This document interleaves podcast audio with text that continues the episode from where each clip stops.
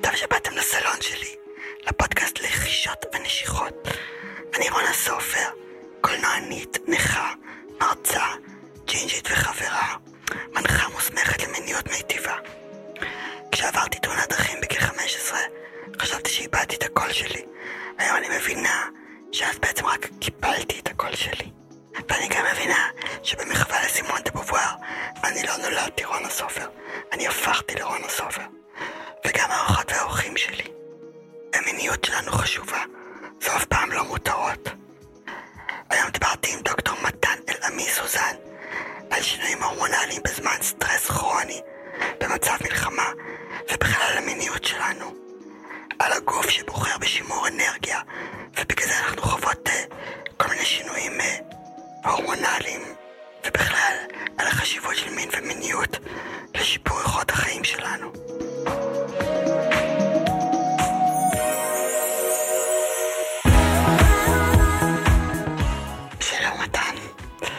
קודם כל איזה כיף רונה. ממש. תודה תודה על ההזמנה ממש תודה על ההזמנה. תודה לך שזרמת מאוד, ואפילו... אמ, סליחה, שלום, בוקר טוב, דוקטור אילמי. אה, איך איך אתה קורא לעצמך? מתן זה בסדר. כן. איך אתה קורא לעצמך? כאילו מה מה הטייטל העכשווי הייתי אומר אם את רוצה טייטלים זה כל הזמן משתנה אבל נכון להיום אני בעצם בתפקיד הנוכחי שלי אני מנהל את אה, חדרי הלידה במרכז הרפואי לניאדו בנתניה אוקיי. מזה שלושה חודשים אה, עברתי לשם לפני שנתיים מהדסה עין כרם אה, וגם אני יושב ראש החברה הישראלית לגינקולוגיה של ילדות ומתבגרות. זאת בעצם חברה שהיא חברת עניין של האיגוד הגינקולוגי שהמטרה שלה זה בעצם אה, לפתח וללמוד ולהנגיש אה, היבטים מסוימים שקשורים ברפואת נשים לקבוצת הגילאים הזאת שזה קבוצת הגילאים בעצם אה, עוד מהתקופה העוברית מעובריות שיכולות להיות מטופלות שלנו אה, עד תינוקות. זה נשמע קצת מצחיק אבל צריך להבין שזאת רפואה שונה. רפואה שונה מרפואת נשים כאשר מדובר על נשים אה, אה, בגירות. יש בה אה, בעיקר אה, המון המון רפואה שהיא רפואה מונעת, אה, חינוך למיניות אה, בריאה אה, בקרב נערות, אה, שכבר ראיתי שהיה לך אה, פרק על זה בפודקאסט, אני קצת התעניינתי ושמעתי אפילו, אה, אז, אז אלה, אלה הייתי אומר שני התפקידים העיקריים שלי, נכון לעכשיו. אבל רגע, רגע, שנייה, אתה רץ. קודם אני רוצה שתגיד לי, איך איך לקרוא לך? לקרוא לי מתן. לא, נו, אל תתחכם. לא, באמת. לא. לא, כי- כי- כי מה השם המלא שלך? אה, השם המלא שלי זה מתן אלעמי סוזין. אוקיי, תודה רבה, זה מה כן, שרציתי. זה מה שרצית, אוקיי. לא, השם של אשתי זה שפינר, אוקיי, אמ, והוא לא קשור לאלעמי סוזין בשום בשום צורה. חבל. אה, אבל אתה, אתה... אבל אנחנו אמ, אנחנו היום נקראים אה, אלעמי סוזין שפינר, שזה קצת, אבל אבל אבל אה, לשים כבר שלושה שמות משפחה, את יודעת, זה יותר מדי. אה, אוקיי. אבל אתה, אתה רואה בעצמך גבר פמיניסט, נכון? כן, אני אני מגדיר את עצמי כפמיניסט. אוקיי. מהמם. ואיך אתה מסביר את זה שגברים, אה, שגברים אחרים לא עושים את זה? שמעט מאוד גברים עושים את זה. אני לא, לא יודע אם לא יודע אם הם לא עושים את זה אני חושב שקודם כל אני חושב שזה עניין של אה, מודעות מודעות או ניסיון להבין את העולם שנמצא מסביבך או איך הדברים עובדים או למה הם מתנהלים כמו שהם מתנהלים. אה, והאם אני חושב כאדם כמובן שקשה לנתק את המגדר שלי מתוך היותי בן אדם אבל האם אני האם אני חושב כאדם שאני אה, רואה עוולות מסוימות מבחינתי, או דברים שמבחינתי אפשר לעשות אותם אחרת. אה, והאם הדברים חייבים תמיד להתנהל בצורה שבה הם מתנהלים כי ככה העולם אה, נוהג, או שאפשר גם אחרת. אני חושב שזה קשור גם הרבה בלהתעניין בכלל בבני אדם אחרים. הייתי אומר גם הייתי אומר גם להיות אוהב אדם יש בפמיניזם פמיניזם זה לא ההפך מפטרנליזם או שוביניזם זה לא ההפך. זה משהו אחר. זאת הסתכלות אחרת על העולם אה, ומערכת ערכית שהיא מערכת ערכית אה, שונה. תגיד, אה, מה עשית בשישי באוקטובר? מה עשיתי בשישי באוקטובר? הייתי בבית האמת. נחתי. היה סוף שבוע שלא עבדתי בו, לפעמים אני אוסף, אני עובד סופי שבוע בבית חולים. בכוננות. אוקיי. ואני הרבה פעמים מנצל את סופי השבוע שלי לכתיבה, למנוחה, אמ, לעשות אה, דברים שהם אה, הם, הם גם מעבר לרפואה, אבל אני גם לא רואה את הרפואה שאני עושה בלעדיהם. זאת אומרת, אה, אני, אני חושב שאת יודעת, הרפואה לא מתבצעת בתוך, בתוך ואקום. היא קשורה לתרבות מסוימת. הניסיון אה, שלי אה, להבין אנשים, בעצם זה שלמשל סיימתי עכשיו שני קורסים אה, אינטרנטיים באוניברסיטת אוקספורד אונליין, קורס בסוציולוגיה אנתרופולוגית וקורס במה זה ידע, באפיסטמולוגיה. Okay. אוקיי. אז אני חושב שלשאוב כרופא מתחומים אחרים של פילוסופיה, אנתרופולוגיה, אמ, אה, אמונה, אמ, מבחינתי אה, מאפשר לי כל הזמן לשפר את התקשורת עם המטופלות שלי ולנסות להבין אותן טוב יותר. אני בחיים לא אתיימר, אני אף פעם לא אתיימר להבין באמת מה זה להיות אישה. אני הרי אף פעם לא אחוש את התחושות, אבל אני, אבל אני גם חושב באותה מידה. שגם אישה אחרת, לפעמים לצערי גם רופאות קצת חוטאות בזה, שהן אה, מתיימרות להבין מה עובר על מטופלת כי הן נשים בעצמן. אולי הן מבינות טוב יותר, אבל עוד פעם צריך להזכיר שהחוויה יכולה להיות חוויה שונה. למשל, זה שרופאת נשים עברה לידה בעצמה, כן? זה לא אומר שהיא חוותה את כאב הצירים או את התחושות כמו המטופלת כרגע שנמצאת מולה. כלומר צריך לזכור שהמטופלת היא אינדיבידואל, יכול להיות שהיא חווה את הדברים אחרת לחלוטין. ולכן אני אומר שמעבר לעניין המגדרי, ההתייחסות החומלת, ההבנה אמ, של תחומים אחרים מאוד חשובה. אז מה עשיתי בשישי באוקטובר? למדתי בבית, בקורסים האינטרנטיים. Okay. אוקיי. של סוציולוגיה אנתרופולוגית ו, ופילוסופיה אפיסטמולוגיה. אמ, בישלתי, נחתי. מה בישלת? אמ, מה בישלתי אז? אה, אני לא, לא זוכר בדיוק מה בישלתי אז לארוחת ערב, אבל אני, אני אוהב לבשל בגדול. איזה כיף. לבשל, לאפות. אמ, ולצערי התעוררתי, התעוררתי לשבת של 7 באוקטובר כמו שכולנו התעוררנו. כן, כולנו. אני רוצה לקרוא לך משהו. רגע. אני רוצה לקרוא לך מעט ספר של לוני גרפילד ברבך, שהיא באמת... אה, אה, אה, כאילו, איך, איך, איך הייתי מגדירה אותה? כאילו מתמחה בתחום המיני. היא באמת מהראשונות ש, שהתייחסו לאורגזמה הנשית. אה, עכשיו, אני, אני רואה שהיא באוניברסיטת אה, קליפורניה, אז, אז היא מן הסתם שונאת אותנו עכשיו. אבל אה, בסדר, ננסה להתעלם מזה. אני לא משוכנע שכולם נגדנו רונה כרגע. אני בהרגשה הזאת קצת. עד לשנים האחרונות לא היה ידוע בדיוק מה באמת מרגישות נשים מבחינה מינית. ההשגות לגבי ההוויה המינית של האישה נבעו ברובן מספרות שנכתבה על ידי גברים. אם קרה שדברים שפורסמו בכתבי עת שעוסקים במין לא תאמו את חוויותיה האישיות של הקוראת, היא האמינה בתום לב שהכתוב מתאר מצבים וניסיונות הנכונים למרבית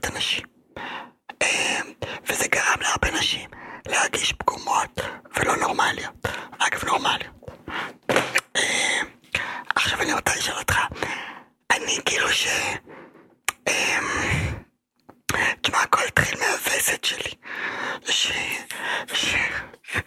ש... שחשבת עליי בכלל לפנות אליי, הכל התחיל מהווסת. אוקיי. אני.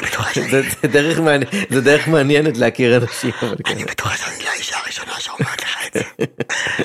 אמ, אז באמת היה לי איחור, ואני כאילו תמיד, כל הבעיות שיש לי בגוף, המחזור שלי זה הדבר הכי מדויק ומהמם שיש. והיה לי איחור, אז בחודש הראשון אמרתי, טוב נו, זה בגלל המלחמה והמצב והלחץ. והחודש עוד פעם זה היה לי, ו- ושבועיים איחור, ואני כזה, אוקיי, מה זה, מה קורה פה?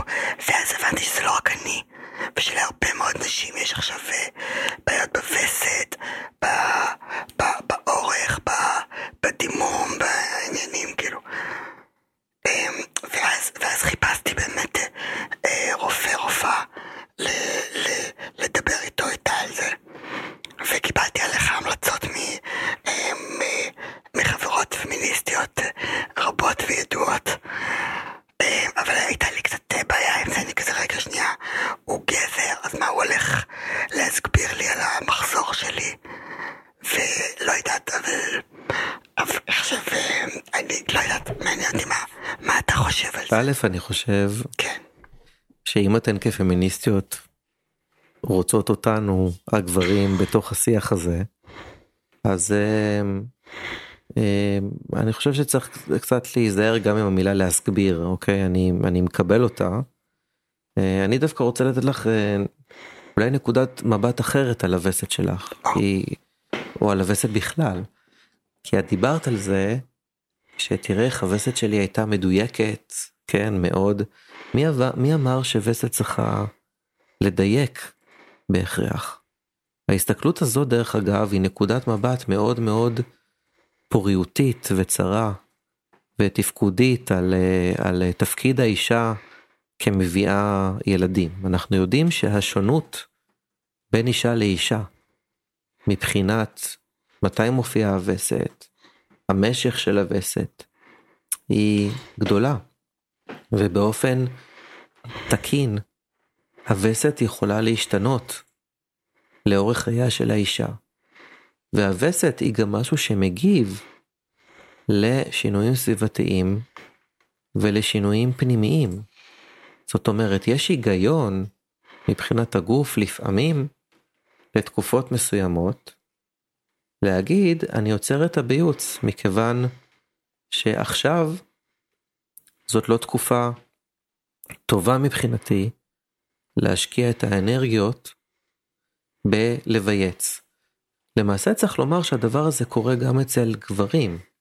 זאת אומרת גילו שגם אצל גברים בתקופות מסוימות או כתוצאה מגורמי דחק מסוימים, כן, מסטרס, אה, יש ירידה בספירות הזרע. זאת אומרת אה, גברים יכולים להיות בנקודות מסוימות בחייהם פחות אה, פוריים.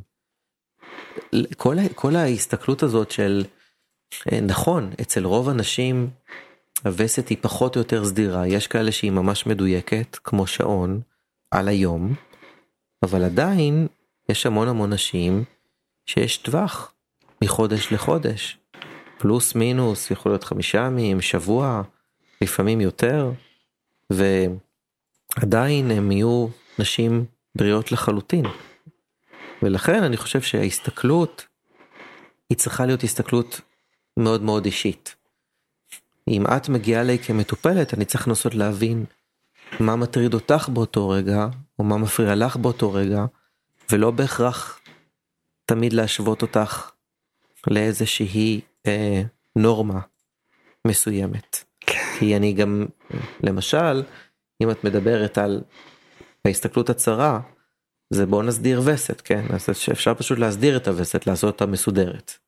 אז איך אתה יכול לעשות וסת מסודרת אתה יכול למשל לתת גלולות למניעת הריון. אבל גלולות למניעת הריון אתה בעצם כרופא אתה מונע ביוץ זאת לא וסת באמת.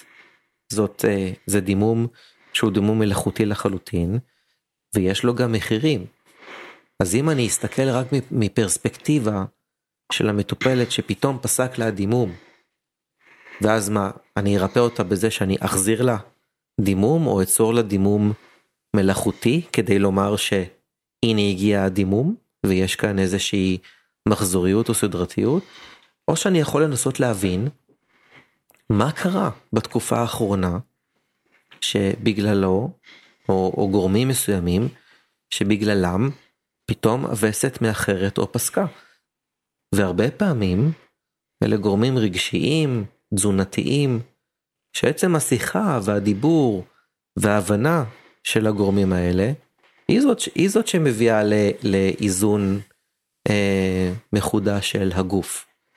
בהקשר של מדינת ישראל, הרבה לא יודעים, אבל יש עבודות מאוד מאוד טובות שחיילות למשל, אה, נערות שהן מתגייסות, בערך 50% מהן, הווסת פוסקת בחודשים הראשונים לגיוסן לצה"ל, ממש פוסקת להן הווסת, ולרובן, במיוחד בשנה הראשונה, זו תלונה מאוד מאוד שכיחה. עכשיו רוב החיילות האלה הן בנות 18, בריאות, ללא מחלות רקע, ומה קורה כאן בעצם? מה שקורה כאן בעצם זה חשיפה לתנאים סביבתיים אחרים, תנאים של לחץ מהגיוס והשירות, שינה שהיא לא מספקת. אני חושב שזאת נקודת מבט הייתי אומר אה, יותר רחבה על כל נושא הווסת. כן, וסת משתנה, וסת משתנה ב, בתקופות חג, ווסת משתנה בתזונה, ווסת משתנה מדיכאון, ווסת משתנה משינויים במשקל הגוף, אה, ומשינויים כן או לא בפעילות גופנית. אה, וזה מנגנון, זה מנגנון של הגוף להתמודד עם הדברים האלה ולהגיד אני כרגע לא משקיע את האנרגיה שלי בזה, אני מכוון את האנרגיה שלי לדברים אחרים. זה נורא יפה, שכאילו השימור אנרגיה הזאת, בהתחלה גם מההתחלה, מה זה בעצם הורמון? מה זה הורמון? זה כאילו אני תמיד אומר ש... אני תמיד אומר שאנדוקרינולוגיה זה כמו קורס בתקשורת. זה צורה של הגוף להעביר מסרים בין אה, איבר מסוים או בין רקמה אחת לרקמה אחרת. הורמון זה חומר שנישא בדם ממקום אחד, מאתר אחד בגוף, ונקלט על ידי אתרים שונים בגוף. בעצם דרך להעברת מסרים שיש בגוף. אז ההורמון הוא חשוב להעברת מסרים. ולכן ההורמונים האלה הם כמובן מושפעים גם ממסרים שהם מסרים, הם, הייתי אומר, תוך גופניים או נפשיים, אבל גם ממסרים שהם חיצוניים לחלוטין. מה אני אוכלת, איזה מזון אני מכניסה לגוף שלי, כן? אה, מה, מה אני חווה, טמפרטורה, כן, שיש בחוץ. הגוף למעשה מגיב כל הזמן, השינויים ההורמונליים, התקשורת הזאת היא כל הזמן, יש התאמות, יש פינסים, אה, ההורמונים הם משתנים כל דבר. זאת גם אחת מהבעיות באנדוקרינולוגיה, כשאתה לוקח בדיקת דם אתה רואה נקודת זמן בודדת, כן, של, ה, של רמת הורמון מסוים בדם. הגוף הוא הרבה יותר ייחודי מהדבר הזה. יש לפעמים שאתה עושה טסטים של 24 שעות, אה, באנדוקרינולוגיה אתה יכול לעשות טסטים של דיכוי אם אתה חושב שיש הפרשת יתר של הורמון באופן פתולוגי, או טסטים של גירוי אם אתה חושב שיש הפרשת חסר של הורמון. אבל בגדול בנושאים שאנחנו מדברים עליהם, לרוב אנשים לא יהיו פתולוגיות הורמונליות קשות, אלא רוב המטופלות שלי זה מטופלות שמגיבות, מגיבות לסביבה, לתזונה. אה, אמרתי, אמרתי, ההפרעה, מה שנתנו לזה את השם המפוצץ שדיברנו עליו, functional hypothalamic amenorrhea, זאת אומרת על וסת תפקודי ממקור של ההיפותלמוס, ההיפותלמוס זה אותו אזור במוח הקדום שאחראי על ויסות טמפרטורה ורגשות ותיאבון. 60% בערך מהפרעות בווסת זה זה, אוקיי? ורק 40% דברים אחרים כמו הפרעה ראשונית בבלוטת התריס או, או תסמונת שחלות פוליציסטיות או כל מיני דברים כאלה. 60% מהדברים זה הפונקשיונל הפוטלמיק המנורע הזה, זאת אומרת צורה שבה הגוף מגיב לסטרס, לחסר שינה, לתזונה, לפעילות גופנית ולשילובים שכל הדברים האלה ביחד, כי יש לפעמים נשים שאומרות לי, רגע, אבל אתה עכשיו אתה, אני צריכה להפסיק פעילות גופנית, אני מאוד מאוד נהנית מזה.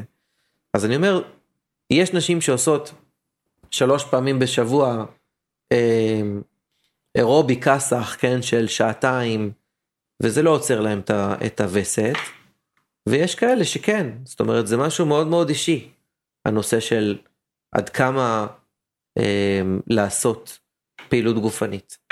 ולכן אני אומר, אין פה בהכרח מרשם שהוא נכון לכולם. צריך להיות פה דיון פרטני, ויש מישהי שיכול להיות שכל עוד היא לא הייתה בסטרס, היא עשתה, הלכה למכון כושר שלוש פעמים בשבוע, והווסת שלה הייתה סדירה, ופתאום נוספה לזה התקופה של המלחמה. היא ממשיכה לעשות בדיוק את מה שהיא עשתה בכושר הגופני שלה, אבל הסטרס הנפשי עכשיו יתווסף, וזה הספיק בשביל לעצור את הביוץ. אני, אני, אחרי התאונה שלי, אני הייתי בת 15, וכבר היה לי וסת, ו... והפסיקה באמת, אחרי התאונה, ומבחינתי בתור, בתור ילדה מתבגרת זה היה מאוד קשה. כאילו מה, הנה, אוקיי, עוד, עוד הוכחה לזה שאני כבר לא אנושית, שאני בטח כבר לא אישה, בטח כבר לא נערה, כי אין לי, אין לי מחזור, כאילו. ו... והוא חזר אחרי חודשים ארוכים, אבל, אבל באמת מדהים הגוף, איך, איך הגוף ידע כאילו, עמודה, אני עכשיו אה, לא מתעסק בשטויות האלה, ואני מדגיש, מקדיש את, את, את הדם למקומות אחרים. זה יפה. אז פה אני חוזר איתך לממד המאוד אישי, כי מה שאת אומרת, יש המון המון נשים שאומרות. בעצם אני רואה את חלק מהגדרתי כאישה, אם יש לי וסת סדירה, כן, ואני, כלומר בגילי הפוריות, ואני מדממת באופן סדיר, אז דיברנו קצת על מה נחשב סדיר או לא סדיר, וצריך להגיד שהשונות כששמים נשים על, על עקומות סטטיסטיות, אז אומרים שווסת סדירה יכולה להיות, להופיע בין כל 21 יום ל-35, יש שאומרים 45 ימים. היא יכולה להשתנות במשחה, במשחה, מבחינת הדימום, בדרך כלל מעל שבוע דימום זה יחסית חריג, כלומר יותר משבוע של uh, דימום. Um, אבל זה בדיוק העניין, יש למשל נשים מסוימות שמבקשות uh, לעצור את הווסת שלהן, בין אם זה לתקופה מסוימת כרגע, או להקטין אותה, או להפחית אותה. ולכן אני באמת חושב שההסתכלות היא צריכה להיות הסתכלות מאוד אישית. זה ברור לחלוטין שבקיצון יש מצבים שהם ממש לא בריאים או פתולוגיים. זאת אומרת יכול להיות, אה, פה אני נכנס לכובע האנדוקרינולוגי שלי, כן? יכול להיות שתהיה הפרעה משמעותית בפעילות בלוטת התריס, פתאום שבלוטת התריס אה, מפסיקה לעבוד ויש תת פעילות קשה של בלוטת התריס וזה מה שעוצר את ה... זה מה שעוצר את הווסת ואז אתה בעצם כאנדוקרינולוג אתה תטפל בבלוטה והווסת תחזור. אבל ב-60% מהמקרים הייתי אומר ב-60% מהאנשים הפרעות בווסת הם כתוצאה מהנושא הזה של אינטראקציות אה, פנימיות, נפשיות, אה, סביבתיות. הרפואה נתנה לזה את השם המפוצץ של אה, functional hypothalamic amenorrhea או FHA, כן? כאילו הפרעה בהיפותלמוס. שזה בעצם שם נורא, שם נורא מפוצץ לדבר נורא נורא פשוט שזה עניין של uh, uh, התמודדות עם סטרס, שינויים במשקל, uh, מצב רוח, uh, זה ב-60% מהמקרים. Uh, לצערי, אני אומר, הרבה פעמים הפתרון לכאורה, הפתרון הפשוט, זה אוקיי בוא נסדר לך בוא נסדר לך וסת. כן בוא ניתן לך גלולות או בוא ניתן לך פרוגסטרון באופן מחזורי אבל זה לא פתרון שמתאים לכל אחד ויש לו גם תופעות לוואי. אתה אומר שלסטרס כרוני יכולה להיות השפעה על התפקוד של ההורמונלי של הגוף. בוודאי סטרס כרוני בניגוד בניגוד לסטרס שהוא סטרס חד. סטרס חריף או סטרס אקוטי הוא תגובה הרבה פעמים בריאה של הגוף בשביל להתמודד עם איזשהו איום שהוא איום אה, אה, קיצוני בדרך כלל שקיים כרגע. תגובה שנועדה לחדד את החושים באופן זמני כדי להתמודד עם אותו איום.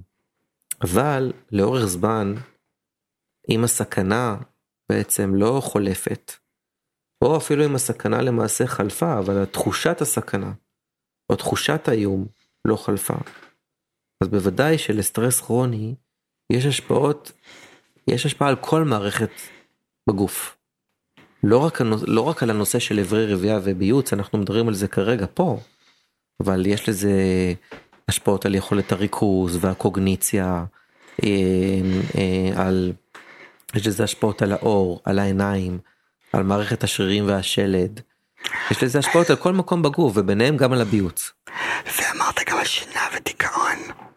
בוודאי. שזה גם... אה, בוודאי, שינה ודיכאון זה, זה חלק מהעניין, זאת אומרת, שינה זה דבר שהוא קריטי לבריאות. יש המון המון עבודות אה, לגבי אה, אה, שינה ש, שהיא פוגעת.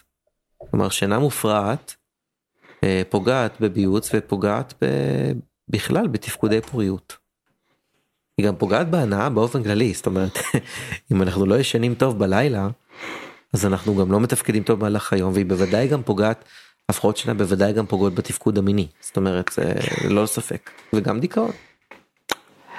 ויש משהו לעשות נגד זה, כלומר, האם לי, האם לי יש שליטה על, ה, על הבעיות, על, ה, אתה יודע, על הבעיות בגוף שלי? קודם כל אני חושב שבמובן מסוים יש לנו שליטה. לא תמיד צריך לעשות באותו רגע. למשל אם אנחנו בתקופה, אה, כרגע אנחנו מקליטים בזמן מלחמה, כן אנחנו בתקופה מסוימת אה, אה, שהמצב רוח הלאומי האישי בכלל אה, הוא הרבה פעמים ירוד יותר. זה מוביל דרך אגב אנשים שונים ונשים שונות להתנהגויות שונות ולתגובות שונות גם בתחום המיני. אמ, אז יש, יש כאלה למשל שיחפשו יותר קרבה בזמנים האלה כי זה ייתן להם תחושת ביטחון אבל יש אחרים שבגלל שהמצב רוח הוא מאוד מאוד ירוד תקופה שלא מתאים.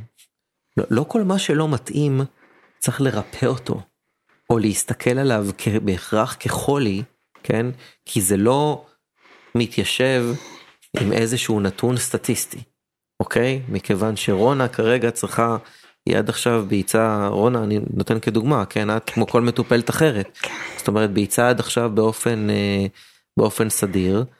לרוב אני חושב אבל שאם עושים שיחה ולוקחים את הזמן בסבלנות, מדברים עם מטופלת ולפעמים זה לוקח הרבה זמן ליצור אמון אל מול מטופלת. אה, כי כרופא מאוד מאוד חשוב להיות מאוד לא שיפוטי, אוקיי? מאוד אה, להבין שמה שהמטופלת אומרת ו, ולהבהיר למטופלת שמה שהיא תאמר לי יישאר בפרטיות בינינו. וזה ליצור מרחב בטוח לתוך השיח הזה שהיא תרצה לשתף. אה, לפעמים זה לוקח כמה פגישות עד שמידת האמון הזאת אה, נבנית. אבל הרבה פעמים כשמטופלות משתפות פתאום אני חושב שהתובנה מעצם, ה, מעצם השיח, התובנה מגיעה לבד למטופלת. הרבה מטופלות כבר חושבות על זה לבד בעצמן. למה פסקה להן הווסת דווקא בתקופה הזאת. הרבה מהן מרגישות שמשהו משהו אצלן השתנה. מבחינה נפשית או מבחינה אחרת. והרבה פעמים הן פשוט באות אליי כדי לקבל איזשהו אישרור למצב הזה. כלומר תאשר לי שזה אכן ככה. אז יש דברים שאפשר לעשות כדי לאשר את זה. זאת אומרת אפשר לעשות בדיקות דם למשל שהן בדיקות הורמונליות מסוימות ולראות שאני לא רואה לא מוצא איזושהי הפרעה הורמונלית אחרת שיכולה להסביר את זה. זאת אומרת ההבחנה הזאת היא מה שאנחנו קוראים הרבה פעמים הבחנה שבשלילה אתה שללת הפרעה משמעותית בבלוטת התריס או בבלוטת יותר את הכליה אתה מקבל איזושהי איזשהו פאנל הורמונלי ואתה רואה שבגדול הוא תקין, ובשילוב עם הסיפור של המטופלת אה, והתשאול, זה הרבה יותר למעשה מבדיקה, כמעט ולא, כמעט ואין צורך אה, הרבה פעמים בבדיקה אה, גינקולוגית למשל, הרבה פעמים מספיק, מספיק לדבר ולפעמים לראות פה ושם בדיקות דם מסוימות, והרבה פעמים התובנה תגיע, צריך רק להגיד ולהרגיע שגם כשהתובנה הזאת מגיעה והגוף מתייצב בחזרה על איזשהו הומאוסטזיס הייתי אומר על איזשהו מצב אה, רגשי וגופני שהוא יחסית טוב לאותה מטופלת, יכול לקחת כמה חודשים עד שהגוף מבין, רגע, אני במצב נכון ורגוע וטוב בשבילי, בשביל לחזור לבייץ. אז הרבה פעמים לא לצפות שפחות או יותר אם הדברים יסתדרו, אה, יכול לקחת כמה חודשים עד שהווסת תחזור למה שהיא הייתה. לפעמים היא גם לא תחזור. לפעמים היא משתנה מכיוון שלאורך חייה של אישה אה, וסתות אה, משתנות במשכן או, באורק, או, ב, או במר, במרווחים ביניהן. לא בהכרח לא בכך מדובר כאן על פתולוגיה, לא בהכרח מדובר על מצב לא תקין. אתה יכול רגע לדבר על המילה וסת לעומת המילה מחזור? כי אני זוכרת שפעם המילה וסת הייתה כזה מילה מגעילה, עד שהבנתי שבעצם... take it from here. כשאת אומרת וסת את המילה מגעילה, אז בגלל שאני חושב שכשאנחנו מדברים על מיניות, ובוודאי כשאנחנו מדברים על מיניות נשית, המון המון דברים שקשורים למיניות הנשית ולגוף האישה, אה, נוצרה להן איזושהי הבניה של בושה או של גועל או של קושי לדבר על זה, זאת אומרת הסתכלות שהיא הסתכלות מאיזושהי נקודת מבט אה, שלילית, לפעמים פוריטנית מדי. אה, אה, וסת אה, מתייחס לתקופת הדמם בעצמה. מחזור אנחנו מדברים על זה שיש מחזוריות כל הזמן. יש כאן, יש כאן מחזוריות חודשית. למעשה כל הזמן האישה היא באיז, באיזשהו שלב במחזור, כן?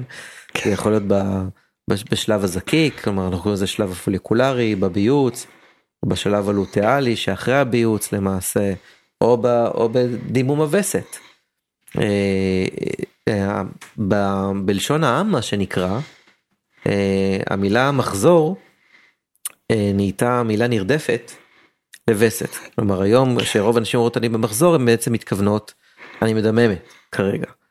אבל המילה מחזור היא קצת מצחיקה בעיניי כי, כי, כי זה כל הזמן יש כאן מחזוריות. אז אם היה יותר לדייק אני חושב שאם הרפואה הייתה נותנת את דעתה יותר על בריאות נשים כי אנחנו מדברים על זה כבר כמה שנים טובות, שגם רוב המחקרים ברפואה המערבית בוצעו על גברים ולא על נשים, אה, למעלה מ-70 אחוז. היום יש כבר חיוב, היום יש כבר חיוב לחוקרים שלפחות 50 אחוז מה, מהנבדקים יהיו נבדקות. מה זה היום? ממתי זה היום? אני לא זוכר את השנה המדויקת, אבל לא זוכר את השנה המדויקת, אבל uh, זה לא הרבה שנים, זה אולי 15 או 20 שנה uh, בלבד. ההסתכלות גם הייתה, אם את מדברת על רפואה פמיניסטית, ההסתכלות הייתה שכביכול יותר קל לחקור אותנו הגברים, כי אנחנו לא מחזוריים, כן? אנחנו לא משתנים. אבל אה, זה לעשות עוול לקצת יותר מ-50% מהאוכלוסייה, אה, שבעצם צריך להבין שכשנותנים לאישה איזושהי תרופה, אפילו תרופה ללחץ דם, כן, אפילו תרופה לסכרת, השפעתה כנראה אה, שונה על הגוף בהתאם לשלב שפה הגוף שלה נמצא אה, בווסת. נכון שקשה יותר לרפואה להתמודד עם זה היום, לעשות התאמות, כן, הרבה יותר קל לקחת כדור אחד במינון אחד, אבל יש מצב שזה לא נכון. יכול להיות שלנשים היה צריך לייצר, סתם אני אה, זורק דוגמה, חבילות, חפיסות של תרופה, בשני מינונים, נגיד מינון אחד לשלב הפוליקולרי לפני הביוץ, ומינון אחד אחרי הביוץ. יכול להיות שהדברים הם פועלים אחרת, אלה דברים שהיום לשמחתי מתחילים יותר ויותר להיחקר. אבל מתוך זה, גם ההסתכלות אני חושב על מה זה, על מה זה וסת. או מי, מי מחליט, אוקיי, מה זה וסת בריאה או וסת תקינה, זה נעשה על סמך אה, הסתכלות גדולה מאוד מאוד על המון המון המון המון נשים ויצירת איזשהו ממוצע סטטיסטי כן עם סטיות תקן של מה נחשב משך וסת אה, תקין. אבל השאלה מאיזה היבט את בוחנת את זה? ואני אסביר כי זה קצת מורכב. אם, אם, אם, אם אה, בשביל המאזינות והמאזינים שלנו כן? אם אני בוחן את זה רק מההיבט של ביוץ כן? יכול להיות שמישהי תיפול מחוץ לסטיית התקן זאת אומרת אם אמרתי ש, שווסת יכול להגיע כל 21 עד 40-45 ימים, יכול להיות שיש אה, יש נשים כאלה שיש להם וסת כל 20 יום, כן, לא כל 21 יום, והן מבייצות. הן מבייצות והן פוריות, וזה כאילו לא נופל בתחום הנורמה, כן, אבל בשביל הגוף שלהן זה תקין. אז השאלה מאיזה, מאיזה היבט כרופא אתה בוחן את הווסת כמשהו שהוא תקין או לא תקין. אותו דבר כשמדברים על כאבים, אוקיי? כאבי, כאבי מחזור. אז כשכאבי מחזור זה משהו שיכול להיות מאוד מאוד מגביל. מבחינתי זה, זה דורש טיפול אם זה מגביל את המטופלת שלי בדברים שהיא רוצה לעשות. אוקיי? ברגע שהיא מוגבלת ואומרת לי, אני לא יכולה לעשות דברים שכיף לי לעשות ואני לא ו- ואני ממש מוגבלת מבחינתי בתפקוד אז אני צריך לחשוב גם אה, אה, על טיפול שהוא מעבר לשיכוך כאבים או טיפולים אחרים לחשוב יותר על אנדומטריוזיס שזאת לשמחתי מחלה היא פעם הייתה מחלה מושתקת והיום היא סוף סוף מחלה שאני מרגיש שהיא לא מושתקת יותר ומדברים עליה יותר. אה, אז עוד פעם אני חושב שההיבט... אתה יכול להגיד עליה מילה? האנדומטריוזיס כן אנדומטריוזיס זאת אה, זה מצב אה, שיש אותו ככל הנראה באחת מכל עשר נשים ונערות שבעצם הרירית ש... של הרחם הרירית זה אותה שכבה פנימית של הרחם שהיא זאת שמתעבה ונושרת בווסת. למעשה נמצאת לא רק ברחם עצמו אלא עלולה להימצא בעיקר בחלל הבטן והאגן, אבל בכל מיני אתרים אחרים מוזרים בגוף. יש אה, אה, נשים עם אנדומטריוזיס שמצאו את התאים האלה גם בריאות וגם במוח וגם בעין, ואפילו יש גברים שתוארו עם אנדומטריוזיס, ומתוקף זה יש כל מיני תיאוריות איך זה מתפתח. וזה עלול לעשות החמרה מאוד אה, קשה בכאבים, לא רק בווסת, זה יכול להיות גם כאבים לאורך כל החודש. לעתים זה עלול לעשות פגיעה בפוריות ועלול לעשות הידבקויות באגן. אמ, היום יש יותר ויותר אה, אה, מומחים ומרפאות שעוסקות אך ורק באנדומטריוזיס. הדבר הכי חשוב לגבי המחלה הזאת זה להעלות בכלל חשד שיש אותה. Okay. אוקיי. ברגע שמעלים אליה מודעות אז גם אפשר להפנות. כן. אמ, אגב גברים, וכאילו, אמ, חשבתי, אני רוצה לשאול אתכם, יש הבדלים מגדריים בתסמינים נפשיים ופיזיים ב... בתקופת מלחמה ופוסט. שאלה מעניינת לרופא נשים כי אני בעיקר אמ, בעיקר רואה נשים ומטפל בנשים. אני די משוכנע שיש הבדלים מגדריים. אני חושב שה, שאנשי המקצוע שכדאי לשאול אותם בנושא הזה זה פסיכולוגים, פסיכולוגיות, פסיכיאטרים, פסיכיאטריות, שאולי מטפלים יותר בשני המינים. אה, אני מתוקף עיסוקי מטפל כמעט אך ורק בנשים. אה, רופאים שעוסקים בפוריות, כן, מטפלים גם בפוריות הגבר, אז יש, יש גינקולוגים שמטפלים גם בגברים, אה, אבל אני רואה בעיקר נשים, אין ספק אבל אין ספק שצריך להיות שוני, אבל, אבל גם פה אני, אני רוצה להיזהר, אוקיי? אוקיי. לא להכליל את כל הנשים באותה קבוצה שהיא קבוצת הנשים בהקשר הזה. ואני אסביר. את ציטטת מהספר את הנושא של חוויית האורגזמה, כן, הנשית. אנחנו לא באמת יכולים לדעת האם אישה אחת חווה את חוויית האורגזמה שלה כמו אישה אחרת. כן? זאת אומרת, האם האורגזמה הנשית זה, אה, או, או שיש, אה, סביר להניח שיש אה, אינדיבידואציה, שיש שוני בין אחת לאחת, כמו שאני מניח שיש שוני בין גבר לגבר בחוויית אורגזמה, ולא רק זה, את מכירה את זה על עצמך וכולנו מכירים את זה על עצמנו. שחוויות האורגזמה שלנו הן שונות, זאת אומרת זה לא שאם אנחנו חווים אורגזמה בצורה אחת אז אנחנו לאורך אה, חיינו אה, נחווה אותה אותו דבר יש עוצמתיות יותר ועוצמתיות פחות יש לפעמים שאת יותר בעניין פחות בעניין כן זאת אומרת הדבר הזה משתנה. אז עוד פעם אני מגיע לנושא של אה, האם לטפל או לא לטפל אני צריך לטפל כשמבחינתך מדובר בהפרעה. ה-well-being שלך נפגע, השלומות שלך, השלומות שלך היא לא טובה, משהו מפריע לך. בדרך כלל, במיוחד בקטע של רופא נשים, הרבה פעמים שאישה כבר פונה לרופא נשים, אני מרגיש שזה מצב שכבר כלו כל הקיצים. כי עצם המחשבה ללכת לרופא נשים, שזה סיטואציה מאוד מאוד אינטימית, כן, זה לא כמו ללכת ו... ולבחור טלוויזיה ב... בחנות טלוויזיות, כן? אה, רוב הנשים לא קמות בבוקר ושואלות מה אני אעשה היום? אה, אני אלך לדוקטור מתן אלעמי ואני אראה, ואני אראה מה קורה. אה, לצערי, לעיתים רבות זה אומר שכבר אה, ההגעה היא בסבל לפעמים מאוד מאוד גדול. זאת אומרת, המון המון חודשים או לפעמים שנים של שהייה, והרבה פעמים זה גם מקום מאוד בודד להיות איתו. בוודאי בקטע של מיניות או, או, או וסת או דברים שקשורים, אני חושב שעדיין יש אה, כמה שאנחנו מגדירים את עצמנו כחברה פתוחה, אני לפחות מזה שעדיין החברה הישראלית במובנים מסוימים היא מאוד מאוד שמרנית. יש קושי מאוד גדול בלפתוח את הדברים ולדבר עליהם, אז הרבה פעמים זה להגיע ממקום שהוא מאוד מאוד בודד לתוך, לתוך השיח הזה בתוך, ה, בתוך המרפאה. ולכן חשוב לי לבוא גם בפודקאסטים מעין אלה ולהגיד לאנשים, תבואו לדבר.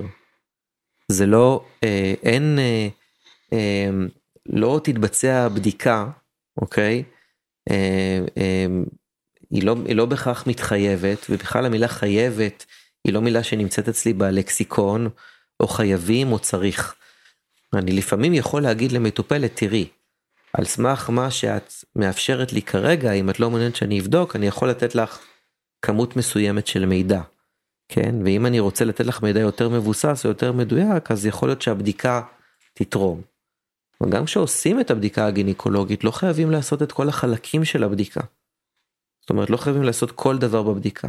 ואני אסביר, זאת אומרת, החלקים של הבדיקה הגינקולוגית הרבה פעמים כוללת הסתכלות, גם חיצונית על הפרוט עצמה, גם על צוואר הרחם, עם המכשיר הזה שנשים קוראות לו הברווז או, או הספקולום, שזה אני חושב אחד הדברים שמרתיעים מאוד הרבה נשים, אה, ובעיקר מדווחות על אי נעימות בבדיקה אה, עם, עם אותו ספקולום, שבעצם נועד לפסק את קירות הנרתיק כדי לראות את צוואר הרחם שבולט לנרתיק.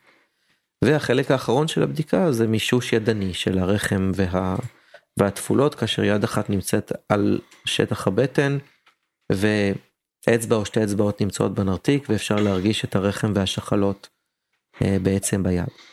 מה, מה זאת אומרת שלא חייבים לעשות את כל החלקים? למשל, אם מישהי באה עם תלונה של גרד חיצוני בפוט, הרבה פעמים מספיקה הסתכלות. אוקיי? בעצם עצם בדיקת הספקולום לא תתרום שום דבר.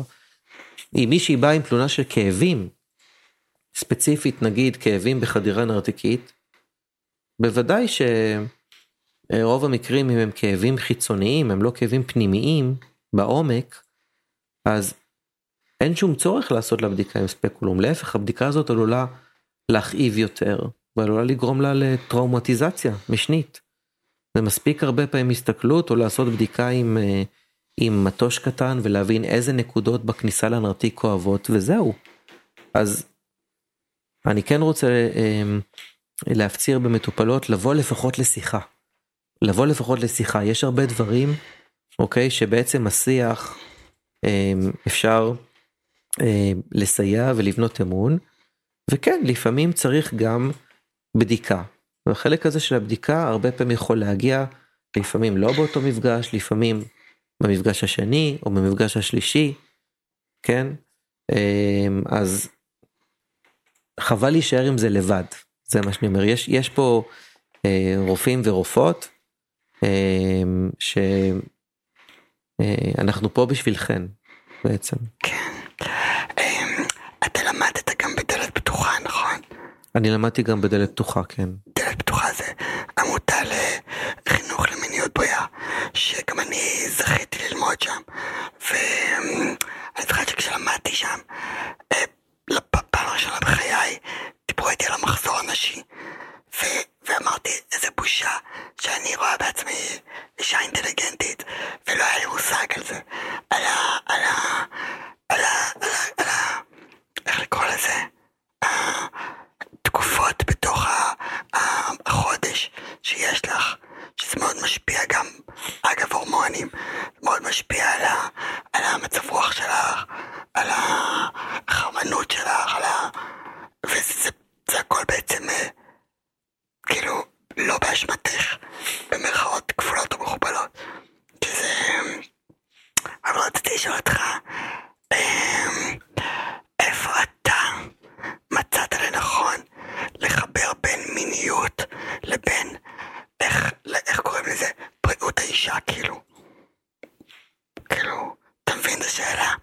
כי זה בעצם, אה, אתה יודע, בעצם אני אלך לגינקולוג, והוא פאקינג ידחוף את הידיים שלו. סליחה, לא ידחוף את הידיים שלו.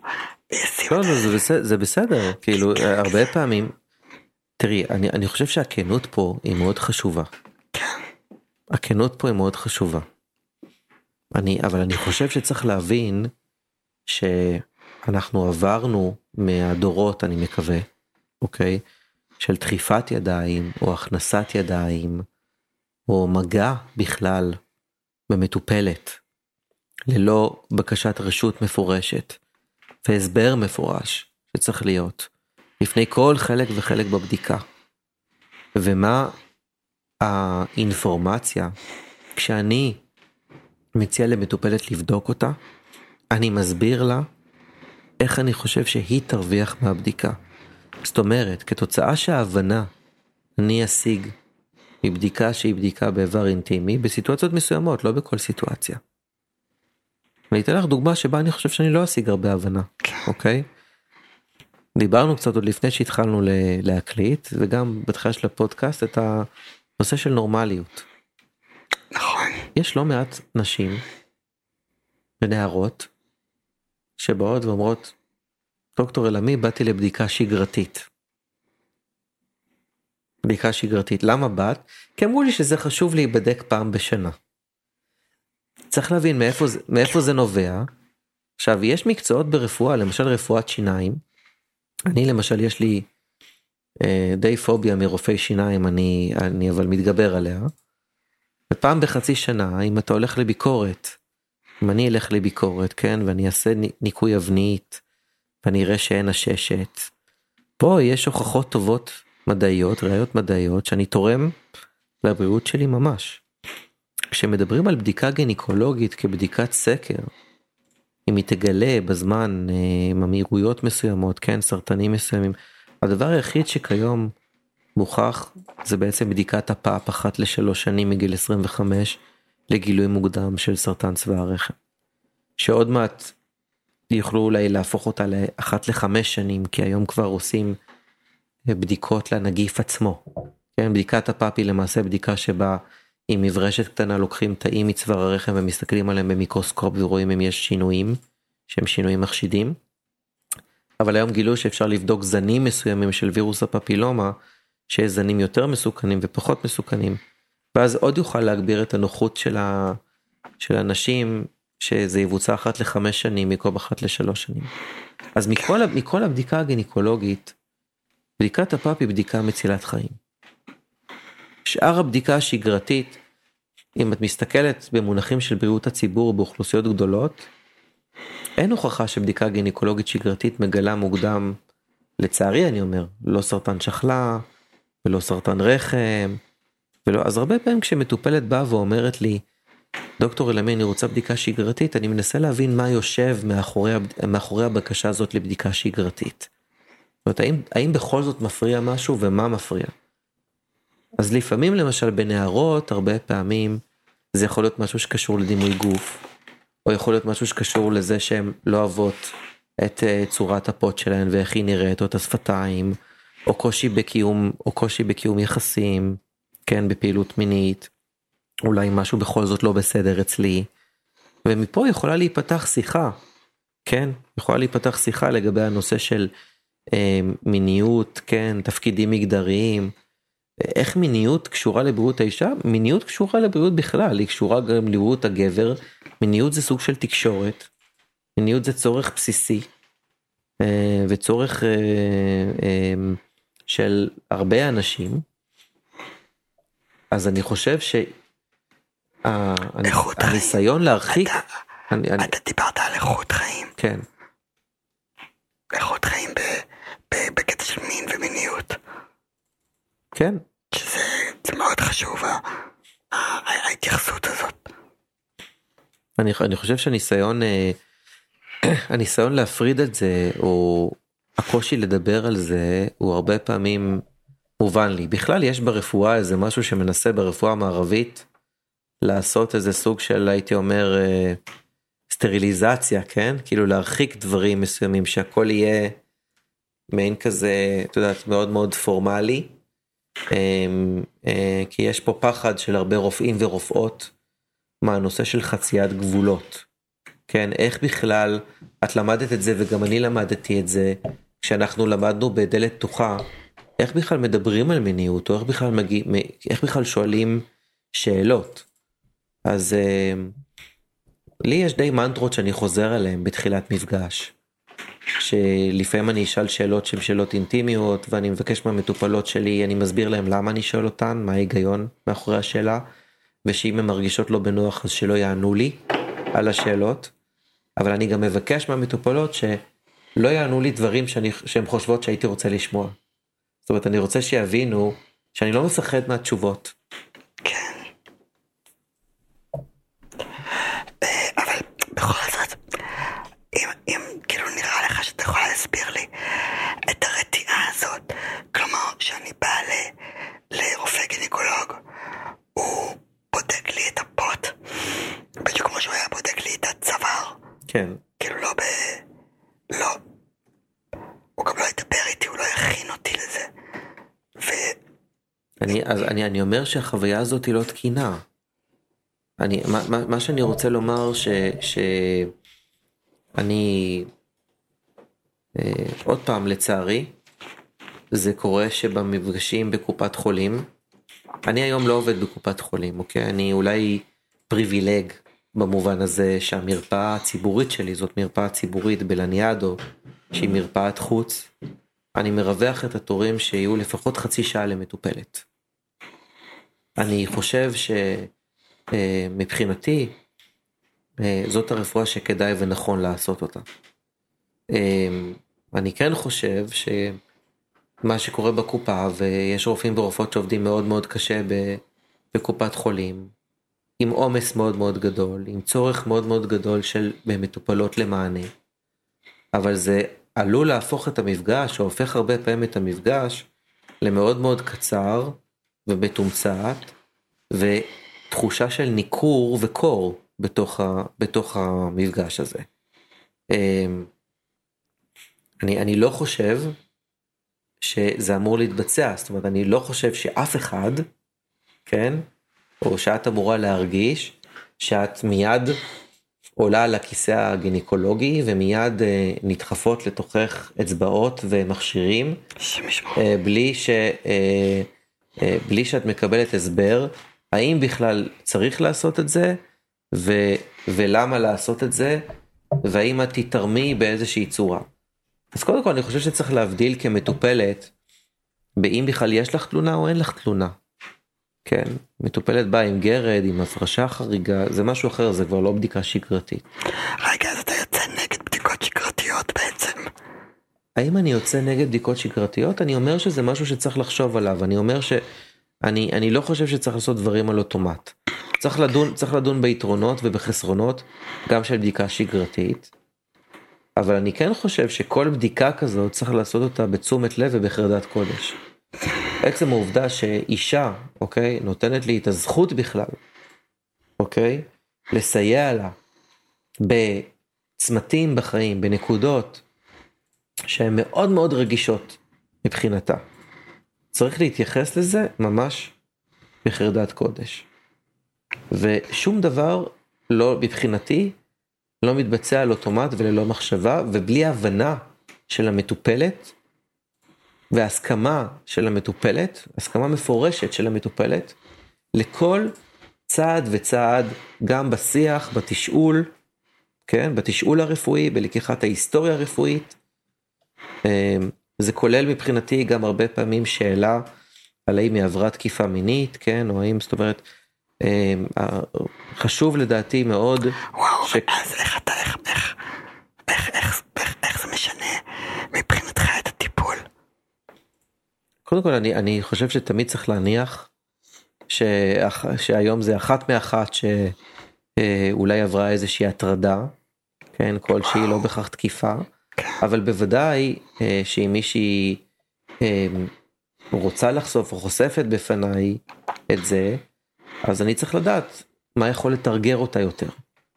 אני בוודאי חושב שתמיד צריכים להיות מודע, מודעי טראומה. תמיד צריכים לחשוב על זה שאנשים שמולנו, זה לא בהכרח חייב להיות דרך אגב תקיפה מינית. עכשיו כתוצאה מה, אמ, מהמלחמה, כן, אז נכון, יש מטופלות שעברו לצערי טרור שהוא טרור מיני.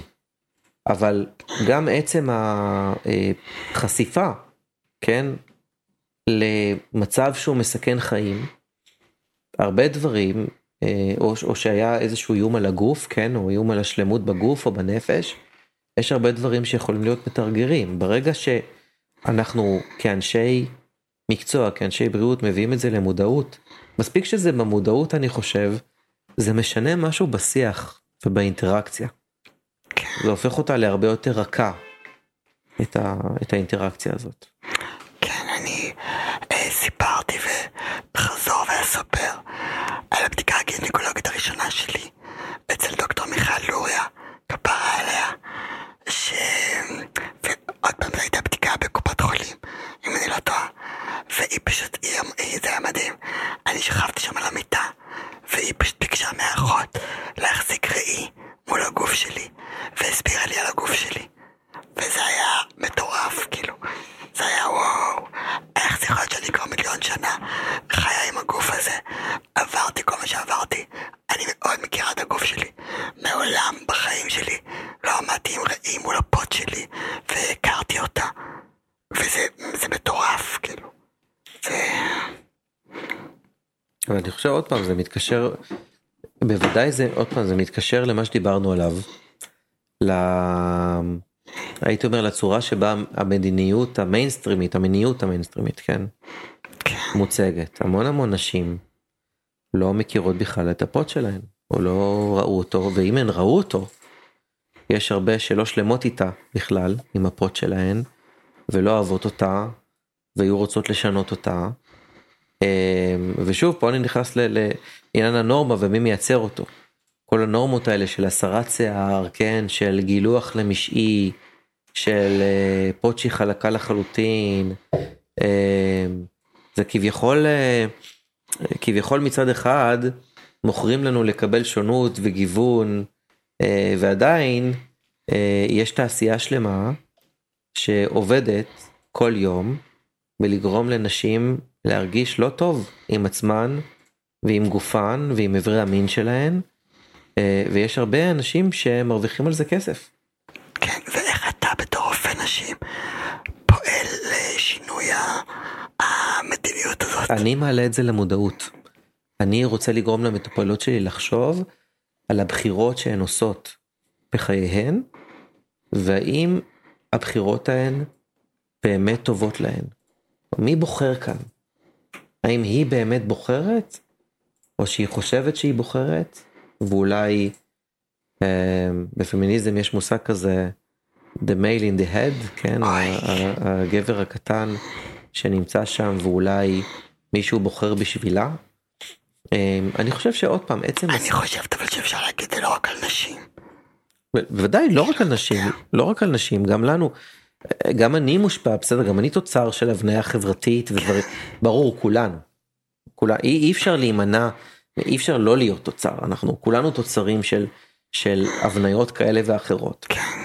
אבל אנחנו כן יכולים לחשוב, או לפחות, אני חושב שבעצם שיח טוב, אה, כמו שאמרת שדוקטור מיכל לוריה, שהיא חברה טובה שלי, שמה מולך מראה כמראה אמיתית אל מול הפוט שלה, כן?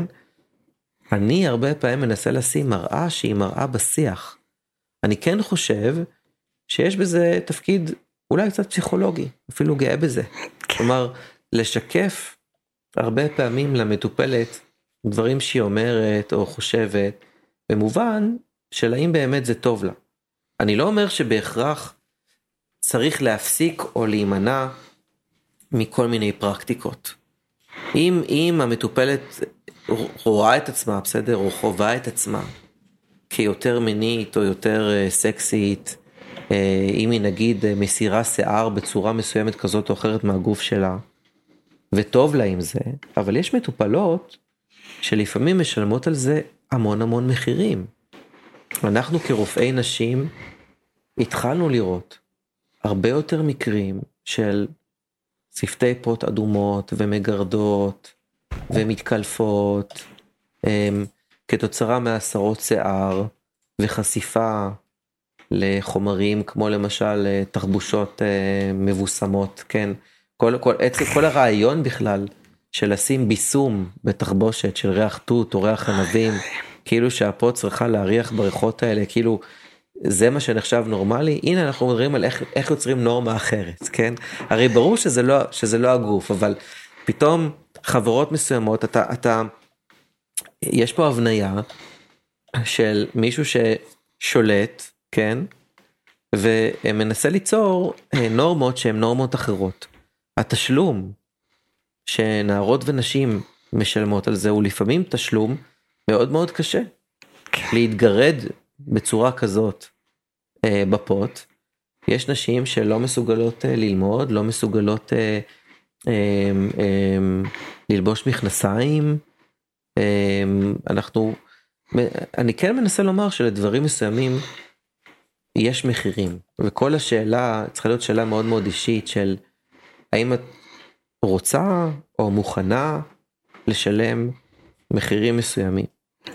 דרך אגב עברו גם לגברים כן היום כבר יש אה, אה, דילים של אה, בוא נסיר לך שיער בעורף בתי שחי חזה ושכמות ויש דילים בנטורה פיל ואני לא מפרסם פה חברות כן סתם זרקתי שם אבל כאילו אז אני אומר שגם אני חושב שהיום גם יותר ויותר עוברים לגברים כסוג של משהו שאפשר להרוויח להרוויח גם מאיתנו אה, כסף.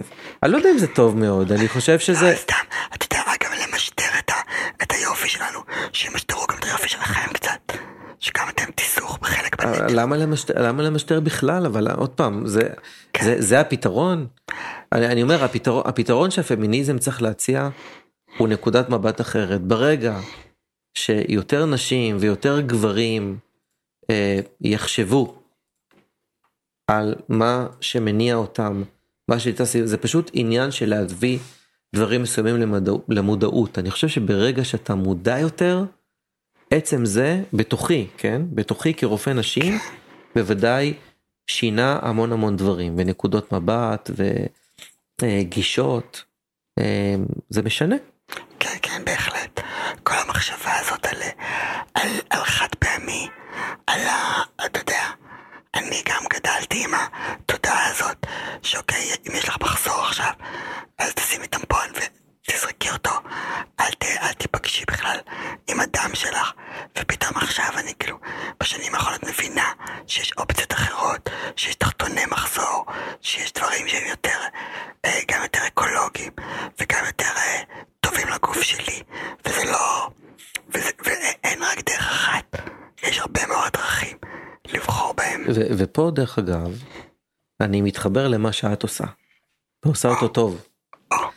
כי ה- הנושא הרי אני אה, פגשתי אותך דרך הקורס המהמם של מיכל לוריה, שמדבר על. כן, שמדבר על מיניות. למה אני רוצה לחזור ל- ל- לנושא של הווסת? כי את דיברת על החד פעמי. אז הייתי אומר שגם ברפואה המיינסטרימית, מה שאני פעם ידעתי להמליץ כרופא נשים, הרי ברור שמה שאתה יודע זה מה שאתה מכיר. מה שאתה לא מכיר, אתה לא יכול להמליץ עליו, כי אתה לא יודע. כי אין לך הבנה בו, ולפעמים אני, אני אחשוש ממנו אפילו. הנושא של גביונית למשל, זה משהו שברגע, זה משהו שברגע שהכרתי שהיא קיימת, ונכון, יש נשים שאולי גביונית לא מתאים להם, רגע, אבל יש נשים, אבל.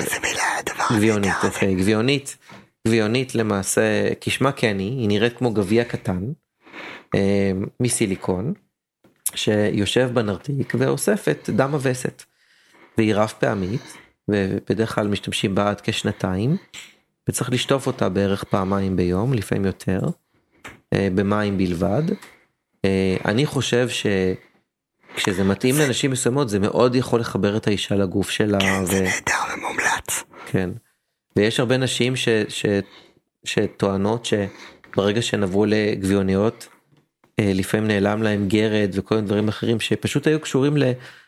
לאלרגיות מסוימות שהיו עם התחבושות עצמן, או עם הטמפונים, או פחות נטייה לפטרת. לא לכל אחד זה מתאים, כן? אבל עצם העובדה שלי כרופא נשים נוספה עוד אופציה לדבר עליה. לכן אני חושב שגם השינוי צריך להתבצע בוודאי בפקולטאות לרפואה. בעצם העובדה, עצם העובדה, שיש למשל קורס כזה שאת מדברת, סליחה, כן. עזוב אותי פקולטות, זה משהו שצריך ללמד אותי בבית ספר תיכון. אני לא יודע מה למדים בתיכון. בוודאי. כי לא באמת הייתי בתיכון, אבל פשוט להגיד לי על האופציה הזאת, לפתוח את האופציה הזאת, לתת לי להחליט, כאילו, זה... קודם כל חד משמעית, חד משמעית שצריך ללמד את זה בתיכון ו- וכנראה גם לפני התיכון. אני, אני חושב ששנינו, גם אני וגם את, מבינים שלא צריכה להיות פשוט את השיחה, השיחה על המיניות. מיניות זה דבר שסובב אותנו ומקיף אותנו והוא צריך להיות מותאם גיל, כן? אם אני הולך עם האחיינית הקטנה שלי נוגה, אה, אה, הלכתי איתה לפני אה, שנתיים, בת כמה שהיא נוגה? הייתה בת, אה, היום היא בת אה, חמש, אוקיי. וכשהלכתי איתה לפני שנתיים והסתכלנו על פוסטר של אנה ואלזה, אוקיי? או כשהיא אומרת על דוגמנית מסוימת שהיא יפה. אז עצם העובדה שאני שואל אותה, מה, סליחה. עצם העובדה שאני, שאני אשאל, נגיד, ושאלתי אז את נוגה, למה את חושבת שהיא יפה? או מה יפה בה? ואז היא אמרה לי, יש לה שיער בלונדיני. ומפה יצאנו לזה, שנכון, בלונדיני אה, יכול להיות יפה, אבל גם חום יכול להיות יפה, כי לנוגה עצמה אין שיער בלונדיני, כן, נוגה היא, יש לה, אה, אין אצלנו, אין אצלנו במשפחה בלונדיני. אה, אז הנושא של אה, דיבור שהוא מותאם על גוף, דימוי גוף, הוא מותאם גיל, לדעתי הוא צריך להתבצע כל הזמן, הוא צריך להיות נוכח כל הזמן. הטעות היא להגיד שיש רק שיח אחד שהוא השיחה על מיניות של בוא נעשה אותה בגיל הנעורים של תשתמש בקונדום, או תיזהרי מזה מזה, וזה שיח שהוא בעיקרו שיח סיכונים, כן? שיח שהוא שיח שלילי. אה, הלוואי, הלוואי שיהיו יותר תוכניות גם בבתי הספר היסודיים וגם בבתי הספר התיכוניים. לצערי אנחנו עוד, אה, עוד לא מספיק שם. אבל בשביל זה אתן פה. כלומר, כל אלה שלומדות את החינוך למיניות בריאה ועוסקות בזה, אני חושב שהתפקיד שלך הוא מאוד חשוב. מבחינתי כרופא, זה החינוך של המתמחות שלי, כן?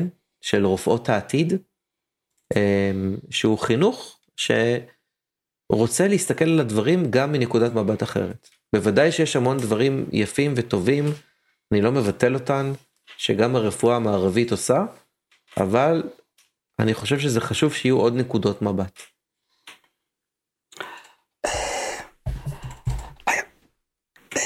אגב, אתה רוצה להגיד לי משהו על ה... עכשיו בזמן המלחמה, על המיניות של הנערות האלה שנפגעה?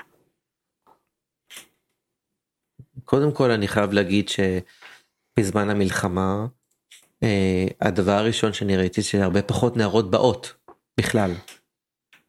אז אה, אני הבנתי, אני עבדתי לא מעט עם, אה, ועד היום עובד עם אוכלוסיית החיילות. אני חושב שבישראל להפוך להיות חיילת זאת נקודת מפנה מאוד קריטית בחיים של המון בנות אה, צעירות בישראל. יש משהו שקורה עם הגיוס שכבר כתבו עליו אה, חוקרות גדולות ממני אבל אני חוויתי אותו כרופא נשים שפתאום אה, הרבה אה, נשים צעירות מרגישות איזושהי חובה או הכרח לקיים יחסים לקיים יחסים במובן המיינסטרימי של המילה, כן? זאת אומרת לקיים. לקיים חדירה נרתיקית. אה, ויש המון שיח שמתעורר סביב אה, קשיים שקשורים בזה, כאבים. אני יכול להגיד שעם תחילת המלחמה, בוודאי שכמות המטופלות שלי אה, ירדה, בין אם זה שהן מגויסות יותר כן ועכשיו הם, אה, זה, זה נדחק, הנושא הזה נדחק לקרן זווית, אבל אני די בטוח שזה הולך להתפרץ כן ו, ולחזור במלוא העוז אה, כשהמלחמה הזאת תסתיים או כשניכנס לאיזושהי שגרה לצערי אני שונא את השגרת לחימה הזאת אבל אה, טוב, אז רציתי לשאול אותך על, אה, על נערות מתבגרות, שאתה גם אה, רופא, אתה גם מתמחה בזה, נכון? אמרת קודם. כן כן אז על נערות מתבגרות ו- ועל ה- כאילו על השינויים במיניות שלהם בתקופת המלחמה עכשיו. אני צריך להגיד בכנות שאין לי עוד מספיק פרספקטיבה על הדבר הזה. ואני חושב שייקח זמן עד שאני אקבל פרספקטיבה למה המלחמה עושה ומה אולי אפשר אולי אפשר ללכת למלחמות אחרות שהיו אבל שוב אני חייב להגיד שאני מבחינתי כרגע קודם כל רואה ירידה ניכרת באחוז הפניות של נערות על חשבון עלייה עלייה מסיבית בפניות של נשים שהן נשים בהיריון ונתונות בהרבה יותר בחרדה בתקופה הזאת שיקרה משהו אה, להן או אה, לעובר או לעוברית שלהן. אה, אז אני כן רואה את העלייה הזאת מחד ואת הירידה בפניות של נערות מאידך. אבל אם יש פנייה זה דווקא מתקשר לנושא לנושא השיחה המקורי שלנו שזה לווסת. הבעות כאלה שאומרות נעלמה לי הווסת פסקה לי הווסת ואנחנו מדברים על, ה, על הנושא הזה. בהקשרים של מיניות אני כן מרגיש שזה כאילו נדחק לקרן אה, באיזושהי פינה. זאת אומרת, פחות פותחות את זה אולי פחות רוצות לדבר על זה כרגע. אה, אולי גם כי כאילו באתוס הישראלי כן. אה, מה שחשוב וזה באמת חשוב כן. זה כמובן לדבר ולהזכיר את אלה שנחטפו ואת ההרוגים אה, אבל אבל ה- צריך לזכור שגם אמ, אמ, אותן נערות שגדלות בצל המלחמה וחשופות לדברים האלה ובהכרח משפיע עליהן מבחינה בריאותית כולל בריאות נפשית ברור שזה משפיע עליהם גם על המיניות. אני עוד לא יכול בפרספקטיבה של 50 וקצת יום אמ, להגיד איזה בדיוק שינויים קרו. אבל אני בטוח שאם את תתפסי אותי לשיחה עוד, אה, עוד חצי שנה, אז יהיו לי תובנות אה, גם על זה. כן, וגם אתה יודע, נערות שנמצאות עכשיו מפונות, שגרות פתאום בחדר קטן עם אח שלהם, אז אני לא יודעת, ללא ספק, זאת אומרת, עצם העובדה, ש, עצם העובדה שאין פרטיות, וגם זוגות ש, שאנחנו מכירים את זה, שכן אה, היו רוצים אה, אה, לעסוק בפעילות מינית, אבל אין להם את הפרטיות עכשיו בשביל לעשות אותו, כי פונו לבתי מלון או, או איבדו את הבית, אבל בכלל כל תחושת הביטחון האישי. שוב, ברגע שהגוף שלנו אה, הוא נמצא באיזה מוד אה, הישרדותי כזה, כן, איבדתי את הבית, איבדתי את העבודה, איבדתי את הביטחון המאוד מאוד אישי, אז זה יכול להשפיע בצורה של, יש כאלה שיהיו, ירצו יותר את, ה, את הקרבה, מבחינת המיניות, כן, ירצו יותר להרגיש את זה, ויש הרבה אחרות שבגלל המוד ההישרדותי הזה, אז זה לא מתאים עכשיו, כן, הגוף שלי נכנס לאיזשהו מצב של ממש דאגה לצרכים שהם בטופ, והצורך ההישרדותי שלא למות, כן, ולא לרעוב, אה, עולה הרבה פעמים במקרים האלה, במקרים הקיצוניים, על הצורך כרגע במיניות.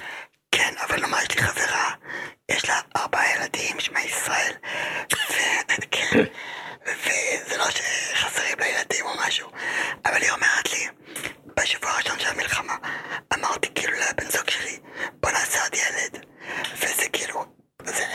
זה היה לך מוזר. אני יכולה להסתכל על זה רק בקטע הישרדותי. רק בקטע של, אתה יודע, אבל יש, יש אחרות ש, שאני נתקלתי במטופלות, כי הרי אני עובד בחדר לידה, אה, בלא מעט אימהות, אה, עם קשיים נוראים, של לאיזה עולם אני מביאה את הילד הזה, או את הילדה הזאת כרגע. אה, זה, זה יוצר המון המון טלטלות. אבל את רואה, אנשים אנשים שונים, זאת אומרת, אז החברה שלך דווקא זה גרם לה, יש הרבה, יש הרבה אה, נשים כרגע, וגם גברים, שמרגישים שזה אולי עולם שלא כדאי להביא אליו אה, ילדים, לעולם הזה כרגע, ויש את החברה שלך שמרגישה שזה בדיוק הזמן לעשות עכשיו עוד ילד, זאת אומרת, זה תגובות אה, אה, שונות לחלוטין, כן, לאותה סיטואציה. כן. אמ, טוב, ובכן, הייתי רוצה לשאול אותך, אם יש לך טיפים לה- להתמודדות עם ה... לא יודעת מה, עם השינויים ההורמונליים שאנחנו חוות. אני, אני רוצה להגיד ששינויים הורמונליים זה מילה מאוד אה, מאוד אה, יש הרבה נשים שפונות אליי ואומרות לי דוקטור אני רוצה שתאזן אותי הורמונלית וזה מאוד אה, מצחיק אותי כלומר אין לי איזשהו אין לי איזשהו מרשם לאיזון הורמונלי.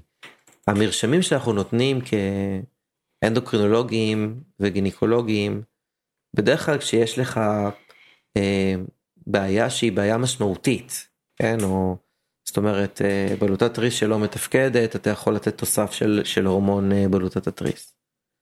אבל כמו שאמרתי, כמו שאמרתי, 60% מהשינויים ההורמונליים, אולי יותר אפילו, הם שינויים הורמונליים שהם תגובתיים, הם תגובתיים למצבים סביבתיים, תזונתיים, כאלה ואחרים.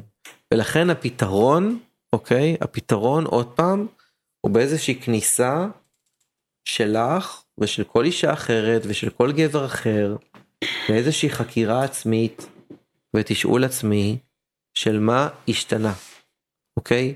מה השתנה? אצלי כרגע מבחינה סביבתית, מבחינה אישית, מבחינת סטרס, אלה הדברים ש, שצריך, שצריך לשאול. עכשיו לפעמים כן, לפעמים אני אוסיף תרופה, אבל הטיפים כטיפים זה בואו שנייה נחשוב, בואו שנייה נחשוב מה, מה השתנה? די, קל להגיד מה, השתנה פה בחודשיים האחרונים, כן? זה לא איזשהו... ו... ואי אפשר לחשוב שלא יהיו לזה השפעות. יש לזה השפעות אה, מרחיקות לכת. טוב, עכשיו אני רוצה לעבור לשאלות מהקהל. כן, אתה מוכן? כן, שאלות מהקהל. are you ready? כן. אוקיי. ובכן, גיל המעבר. מה אפשר לעשות כדי לשפר את התסמינים? גיל המעבר אני חושב שזה צריכה להיות שיחה בפני עצמה. ואני חושב שכדאי, אה, אני יכול אה, לשדך לך, בסדר? מומחים ומומחיות לגיל המעבר, אני חושב שזה חשוב מאוד לדבר על זה. כן יש מה לעשות בשביל לשפר את התסמינים, החל מהורמונים עד תרופות שהן אינן הורמונליות, תרופות שהן צמחיות, טיפולים אלטרנטיביים. אה, זה, זה נושא, שיח ל, ל, למפגש, רק מה שחשוב לומר, זה שכן יש מה לעשות, לא להישאר עם זה לבד, לא להישאר עם זה בבית. אה, עוד פעם, גם הנושא של אה, לטפל או לא לטפל. אה, ההחלטה אם.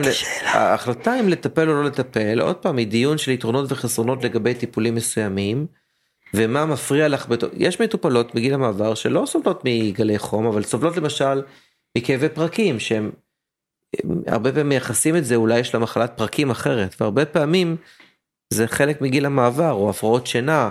אה, גיל המעבר משפיע על המון מערכות בגוף. אז אה,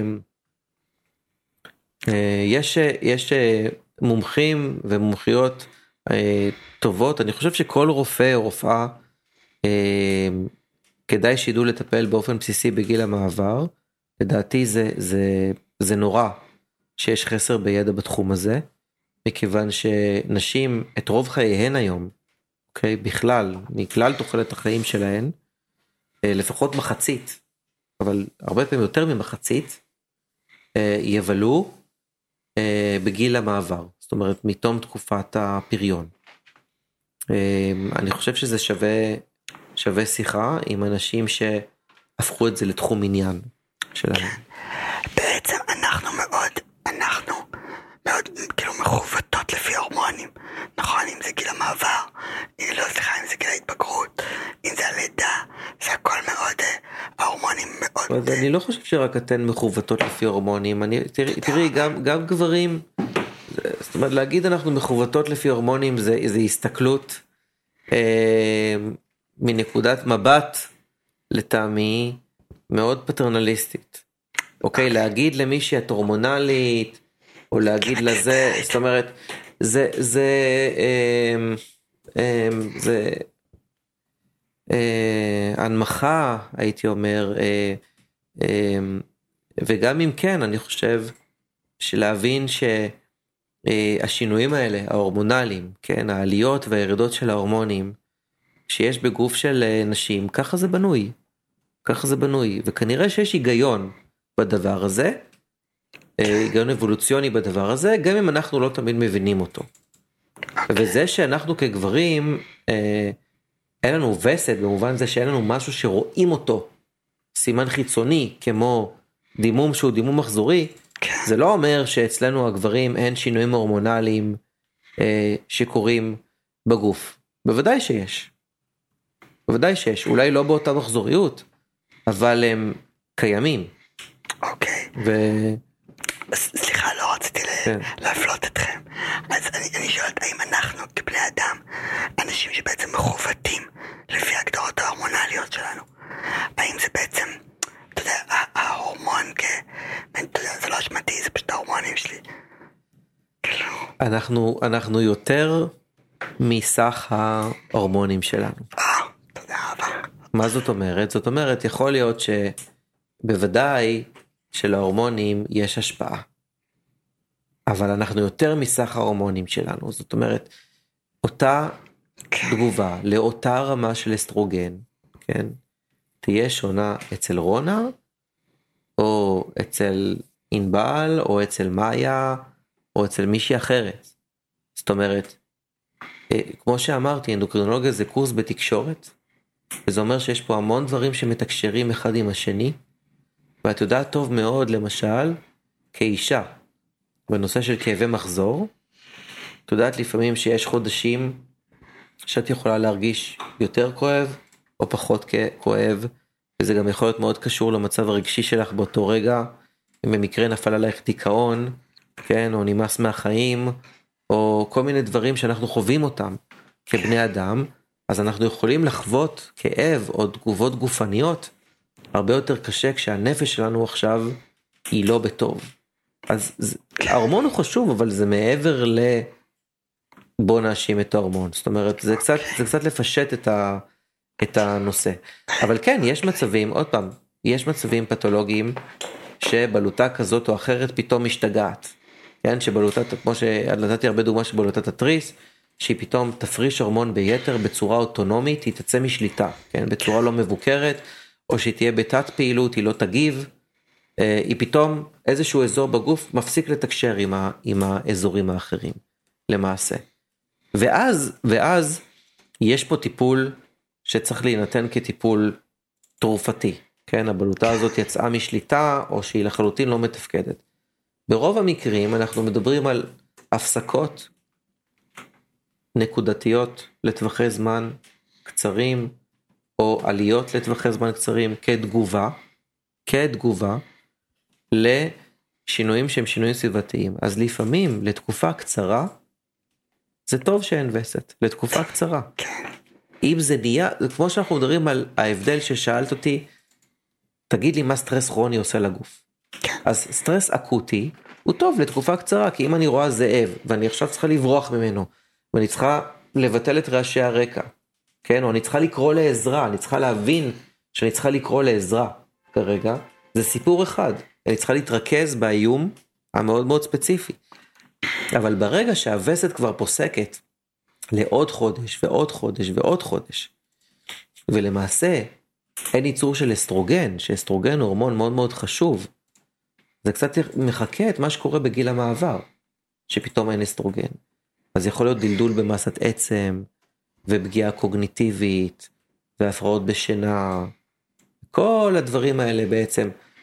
זאת אומרת כשאני מדבר על טיפול אני צריך לראות באיזה סיטואציה את נמצאת כרגע כמטופלת, האם מדובר בעצירה לתקופה קצרה, כי אולי יש כאן תקופה עכשיו שהיא יותר סטרסוגנית, וזה נכון כרגע לגוף, שנייה לא לבייץ, אז אוקיי, אז הרבה פעמים מישהי מגיעה, חודש לא קיבלתי וסת, אוקיי? כי אני רגילה לקבל כמו שעון, כמו שאת אמרת לי, אני רגילה לקבל, כן? אבל, אבל אם זה רק חודש אחד או חודשיים, יכול להיות שעכשיו זה מנגנון של הגוף, כמו שאמרנו, לשמר אנרגיה. אבל אם זה כבר נהיה יותר מזה, אז יכולה להיות פגיעה בריאותית. ופה אנחנו צריכים להבין איך אנחנו חוזרים לאיזון, ופה אני צריך את בדיקות הדם, ולפעמים את האולטרסאונד, אה, שיעזרו לי לעזור לך, כן? להבין מה קורה בגוף שלך בעצם. אוקיי, שאלה הבאה. אה, האם סטרס מעלה את רמת הסוכר בדם? כן, חד משמעית סטרס מעלה את רמת הסוכר בדם. כן. טוב, זה היה רק... כי סטרס מעלה הורמונים שהם נוגדים את הורמון האינסולין, הוא מעלה אדרנלין והוא מעלה קורטיזול, ולכן סטרס מעלה את רמות הסוכר בדם. יש בזה דרך אגב ב- ב- ב- בקטע האקוטי היגיון, כי אם אני צריך לברוח ממשהו, אז השרירים שלי צריכים בטווח קצר יותר גלוקוז כרגע בשביל לתפקד, אבל בטווח הכרוני זה גורם סיכון לסכרת. כן, זאת אומרת האינסולין מגיב פחות טוב, אם אני בסטרס כרוני אז רמות הסוכר בדם נוטות להיות הרבה יותר גבוהות. אבל אני, סליחה על האופטימיות, אבל אני כאילו מקשיבה למה שאתה אומר, ואני כל הזמן חושבת איזה מגניב. זה בעצם אומר שיש לי השפעה על הגוף, כמו שסטרס כרוני יכול, לא יודעת מה, להעלות את הסוכר. אז האם על ידי מדיטציה ו... ו... אתה יודע, הכל בסדר, הכל בסדר, תהיה חד. משמעית, חד משמעית. אני, אני, אני לא אומר, אם זה חלילה מגיע למצב של סכרת ממש, כן, זה אומר שלפעמים הגענו לנקודה מבחינת הגוף, לא בהכרח. זה גם כן תלוי מה המנגנון כרגע שהוא הבולט ביותר בסכרת, כי פעם נהגנו ל, ל, לחלק סכרת בצורה מאוד דיכוטומית לסכרת נעורים, או מה שנקרא סכרת מטיפוס אחד, שבו הלבלב לא מייצר מספיק אינסולין, שהיא הפחות שכיחה, ולסכרת שקראנו לה סכרת מבוגרים, שבעצם יש יותר תנגודת לאינסולין, או, או, או במילים אחרות פחות רגישות לאינסולין, אוקיי, שבו הרקמות פחות מגיבות לאינסולין ופחות קולטות סוכר.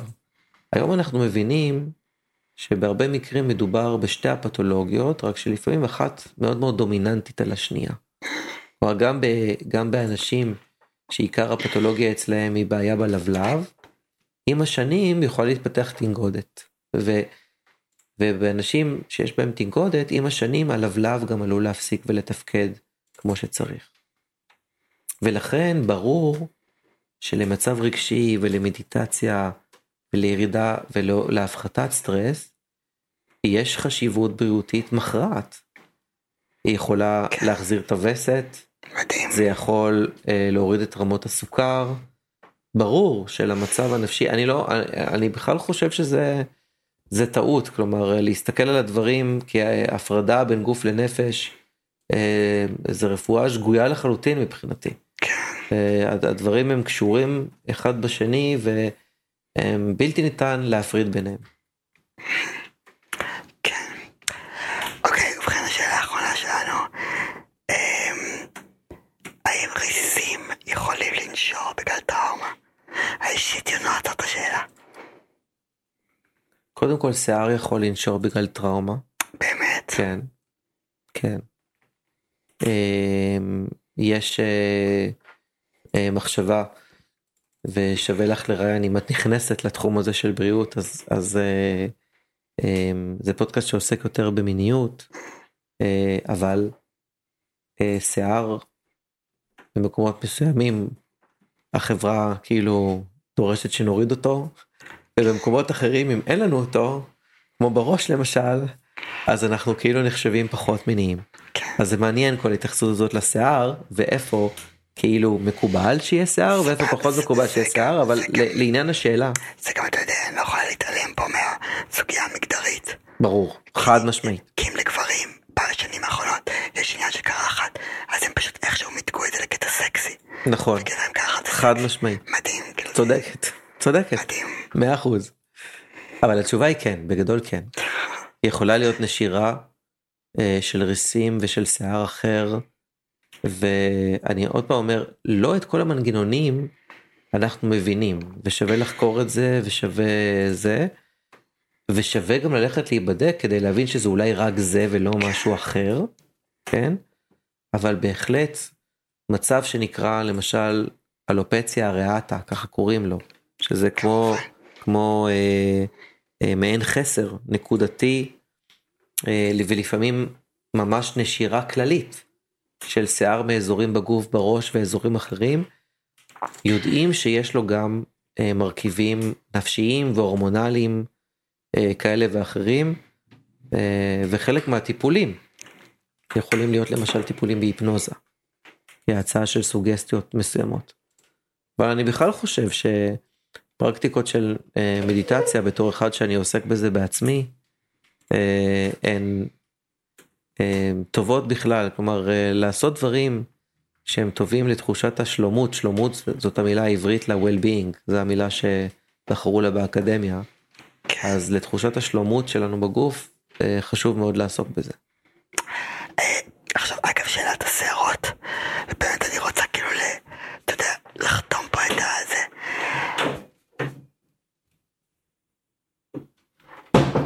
אה, האם זה אומר ש, ש, שהכל יהיה בסדר? שיום אחד הכל יהיה בסדר? שיום אחד נחזור ל, לעצמנו ולמחזור הרגיל שלנו, למחזור החיים הרגיל אני. לא, אני לא נביא. אני לא נביא רונה. אני, אני, מה שאני רוצה להגיד זה, זה דבר כזה. כן, הרבה מטופלות באות אליי, אני מרגיש בתחושה של אני רוצה להיות נורמלית ואני רוצה להיות בסדר ותגיד לי שאני בסדר. ואני אומר את זה עכשיו לא, באמת לא כהתרסה. תראי לי מישהו או מישהי שהם נורמליים, מה, מה, מה, מה, מה, כלומר, אני חושב שיותר חשוב, בסדר? זה שאם את פועלת בתוך הסביבה שאת נמצאת בה, כי יש דברים שהם הם נכפו עלייך, כן? את לא בחרת את המלחמה הזאת, אני לא בחרתי את המלחמה הזאת. היא כרגע נכפתה עלינו, אנחנו חיים בתוך התקופה הזאת. אבל האם בתוך התקופה הזאת אנחנו יכולים לעשות משהו אם אנחנו מקשיבים לעצמנו ולגוף שלנו, אם אנחנו באמת קשובים לו? למשל מדיטציה עוזרת לך, כן? להתחבר ולהקשיב יותר לתחושות האלה. היא מנטרלת דברים אחרים והיא הופכת אותך מודעת לדברים אחרים. אז האם כשאת עושה את הדברים האלה צפוי שמצבך ישתפר? התשובה היא כן, הוא צפוי להשתפר. האם זה במאה אחוז וחד משמעי? לא. האם יכול להיות שייקח יותר זמן עד שזה יקרה? כן. האם רוב הסיכויים שבסוף זה יקרה? כן, רוב הסיכויים. אם אנחנו מדברים עוד פעם, אנחנו חוזרים לסטטיסטיקות, כי הרפואה המערבית מאוד אוהבת סטטיסטיקות, אז ברוב המקרים התשובה היא שכן, זה ישתפר, ויש הרבה סיבות לאופטימיות בתוך המצב שאנחנו נמצאים בו. אבל הקשיבות, הקשיבות הפנימית, העצמית, למה שעובר עליי עכשיו כ- כ- כאישה, כאדם, בתוך הסיטואציה, היא מאוד מאוד חשובה. וברגע שאנחנו כאנשים נהיה קשובים יותר לעצמנו, אני גם בטוח שנהיה קשובים יותר לאחרים. ואנחנו נהיה הרבה יותר אמפתיים, הרבה יותר חומליים, הרבה יותר מקבלים. כי ברגע שאנחנו מקבלים את הפגמים, כביכול הפגמים שיש בעצמנו, אנחנו גם יכולים יותר להסתכל על האחרים ולראות אותם מעבר למכלול, הייתי אומר, הפגמים שלהם, או מה שהחברה שלנו מחשיבה כנורמה או לא כנורמה, כן? באיזה סוג של אנשים מתנהלים בעולם או מקובלים בעולם יותר. אני חושב שהרבה מאיתנו לא חומלים מספיק כלפי עצמנו. כשאנחנו גם לא חומלים כלפי עצמנו, מאוד קשה לנו להיות חומלים כלפי אחרים. בהחלט.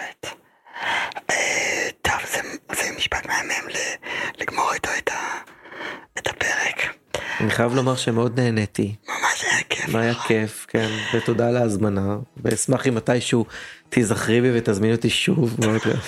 אז אה, דוקטור אה, מתן אלעמי סוזן, תודה רבה לך. בשמחה. טוב, אז גמרנו עוד פרק. מוזמנות ומוזמנים להקשיב כל הפרקים הקודמים בפודקאסט, ותהיו בשלום עם עצמכם בעיקר. ביי.